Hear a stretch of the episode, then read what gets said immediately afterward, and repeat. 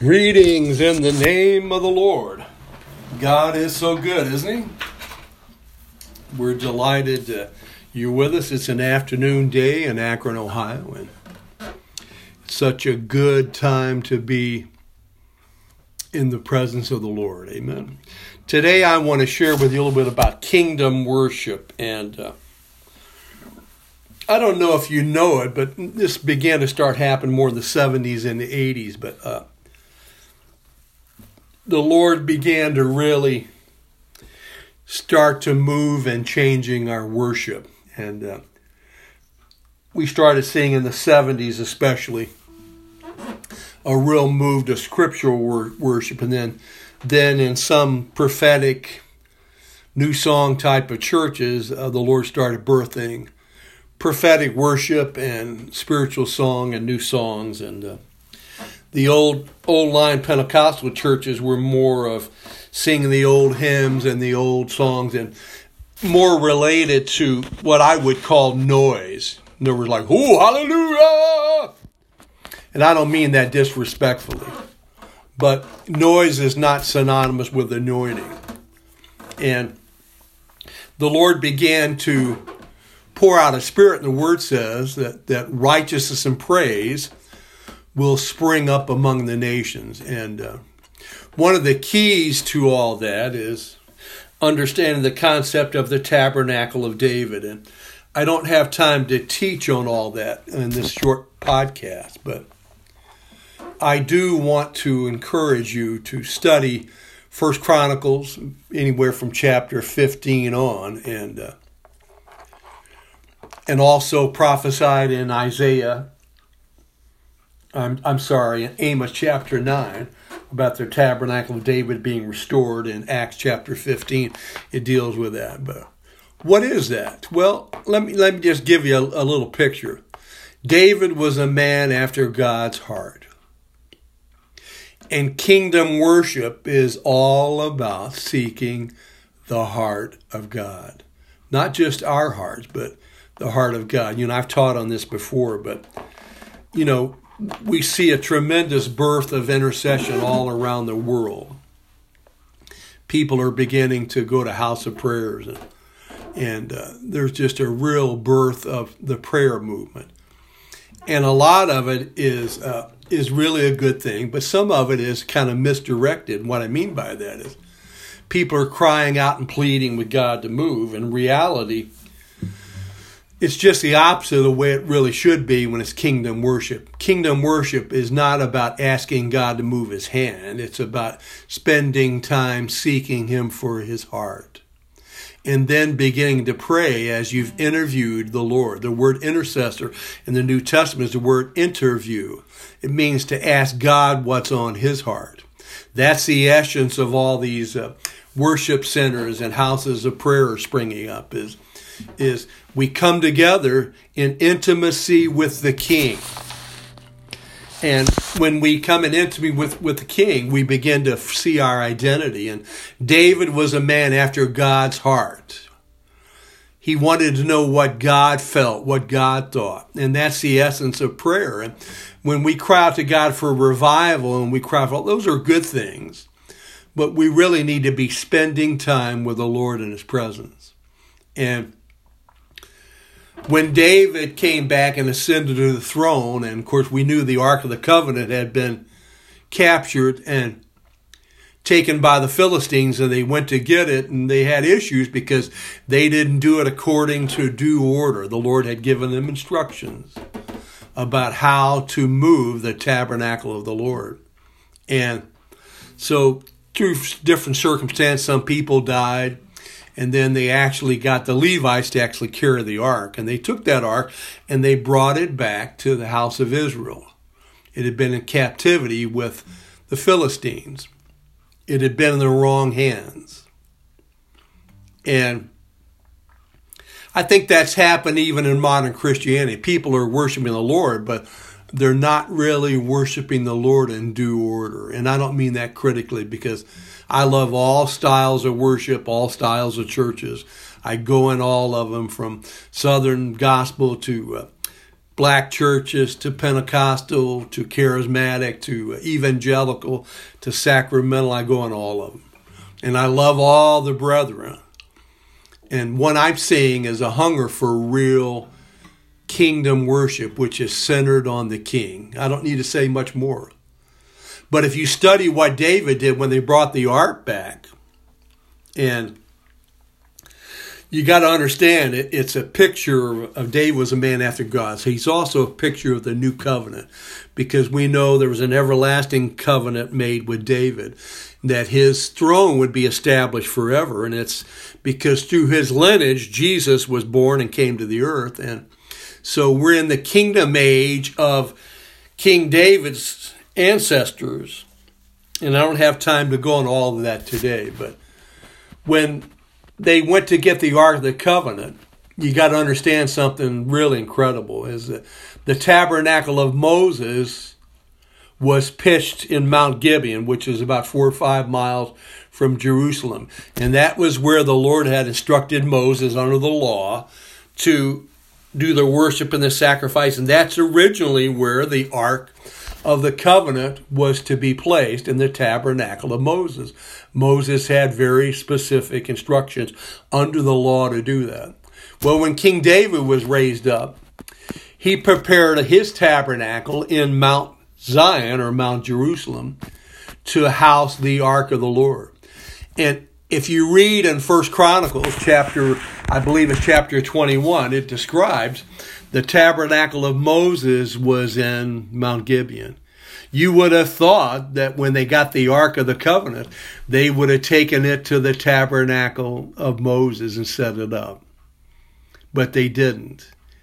Because you see, David was a picture of new covenant relationships that would be birthed and a new style of worship. So David pitched his tabernacle, his tent on Mount Zion, and he brought the tabernacle back to Jerusalem, the Ark of the Covenant, I mean, and placed it in that tent. And he set up 40 years of worship around the clock in what people would refer to now as the Tabernacle of David. And let me give you the essence of what that is. Okay, the essence of what that is is is it's all about the presence of the Lord.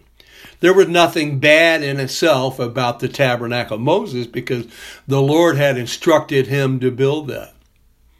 But you see, David was a picture of the new covenant that would the sure mercies of God that would last forever, that would God would establish as his throne on earth in Mount Zion. Mount Zion is the dwelling place of the Lord. We don't march up to Zion, we live in Zion. That's the presence of the Lord that's in us. And this worship began to be established. If you go to First Chronicles chapter 25, David had the Levites separated and they began to prophesy on their instruments and they began to bring prophetic worship around the clock 24 7. And I believe the Lord is restoring that all over the earth. And if you uh, are a true worshiper, you know, the Lord told us that we would worship Him in spirit and in truth. And the Lord has transferred that external worship that we focus on sometime based on what we like or the style of worship. And He's trying to bring back the emphasis on the King. Kingdom worship is all about the King. And we see that in Isaiah chapter 22 and also in Revelation chapter 4, when the Lord talks about the church of Philadelphia and he talks about a great open door that no man can shut or open. It's the only church where the Lord doesn't rebuke them in the Revelation book, chapter 2 and chapter 3.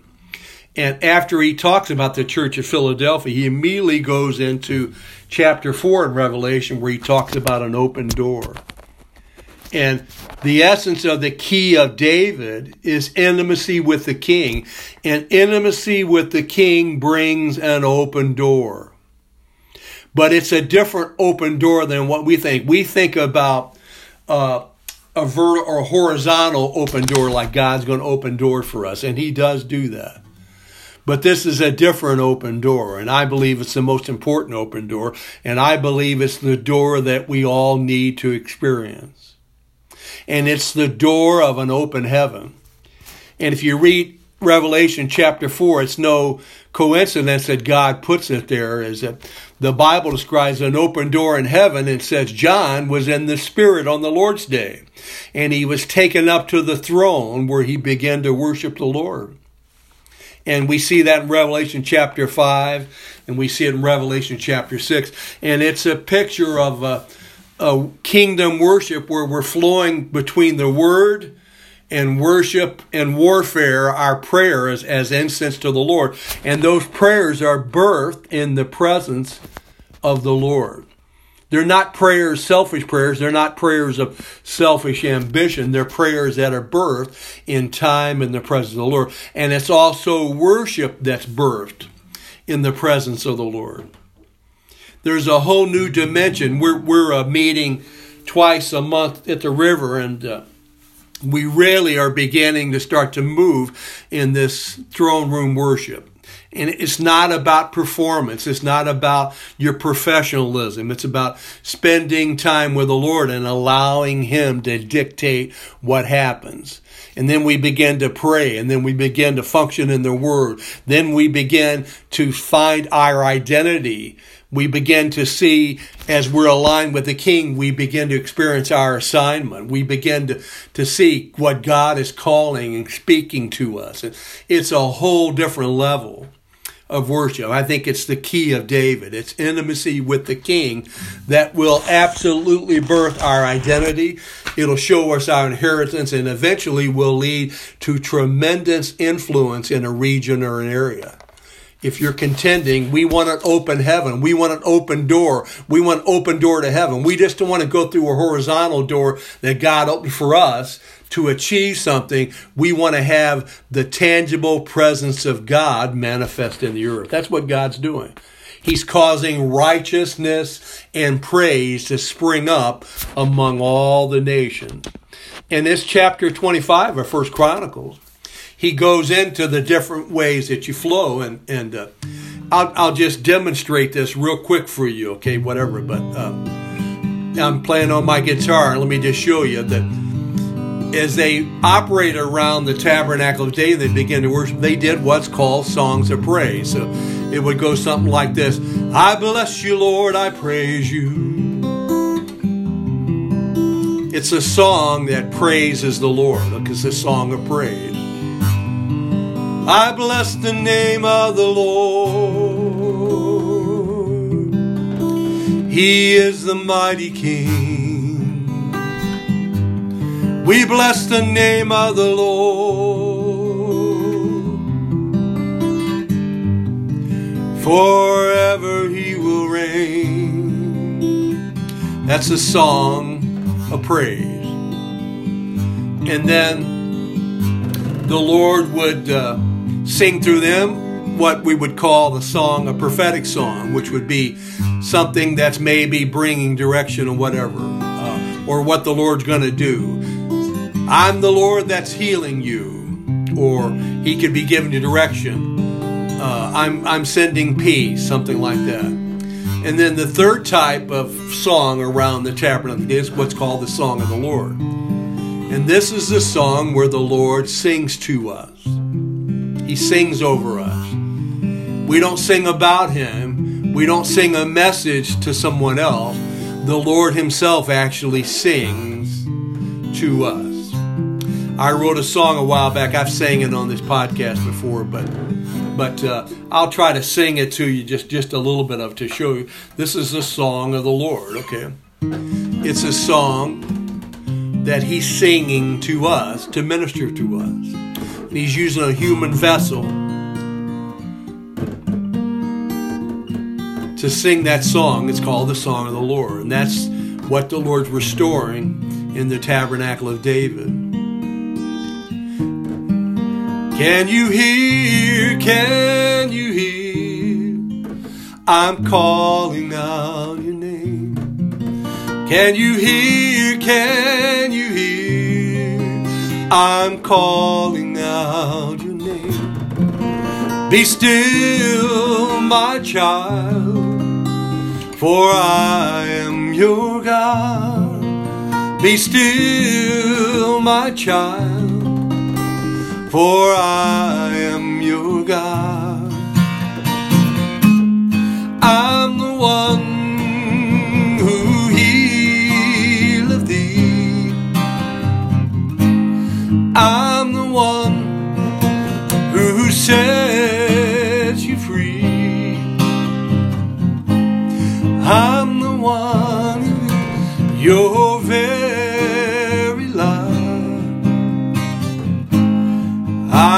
God that healeth thee. Now that's an example, and again, we don't make those songs up. We just allow the Lord to sing to us, and it's it's incredible when it happens. So, all of you worship leaders, all of you leaders, your fivefold leaders, allow the Lord to sing to us. It's scriptural. Zephaniah, the Lord thy God is mighty. He sings over thee. He rejoices over thee. He wants to speak to us. And God is bringing about a song instead of saying, saying, I'm going to bless the Lord. He's glorious. He wants to sing through us. He wants to bring His word directly to our hearts. It's so liberating. And the key of David, when we're involved in intimacy with the King, the Lord begins to speak to us so beautifully. And you really begin to receive your inheritance. And your inheritance is not just things that you get, it's the Lord Himself. When you have the Lord, you have everything you'll ever need.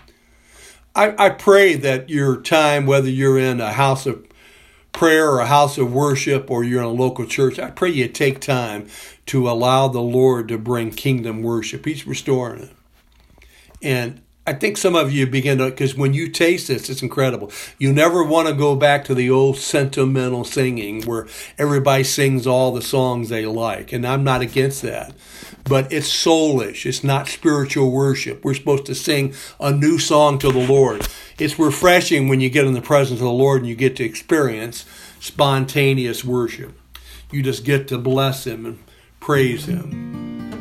And I just pray today that you would allow the Lord in your church services to come and really begin to spend time in intimacy with the King. It's, there's no greater place. It's just awesome. And you can do that in your own private place. You can do it in your secret place, your hidden place. And it's incredible and it has nothing to do with your performance or how you sound. It's just time alone with the King. One night with the king really does change everything. Esther got to see that. And there's nothing like intimacy that we have the opportunity to have. We're in Christ. We're no longer in Adam. We're no longer under the fig tree dispensation. Remember when Jesus cursed that fig tree? He was really cursing the old law and establishing a new kingdom which was based on his presence. I pray today that you just enjoy his presence. Be blessed.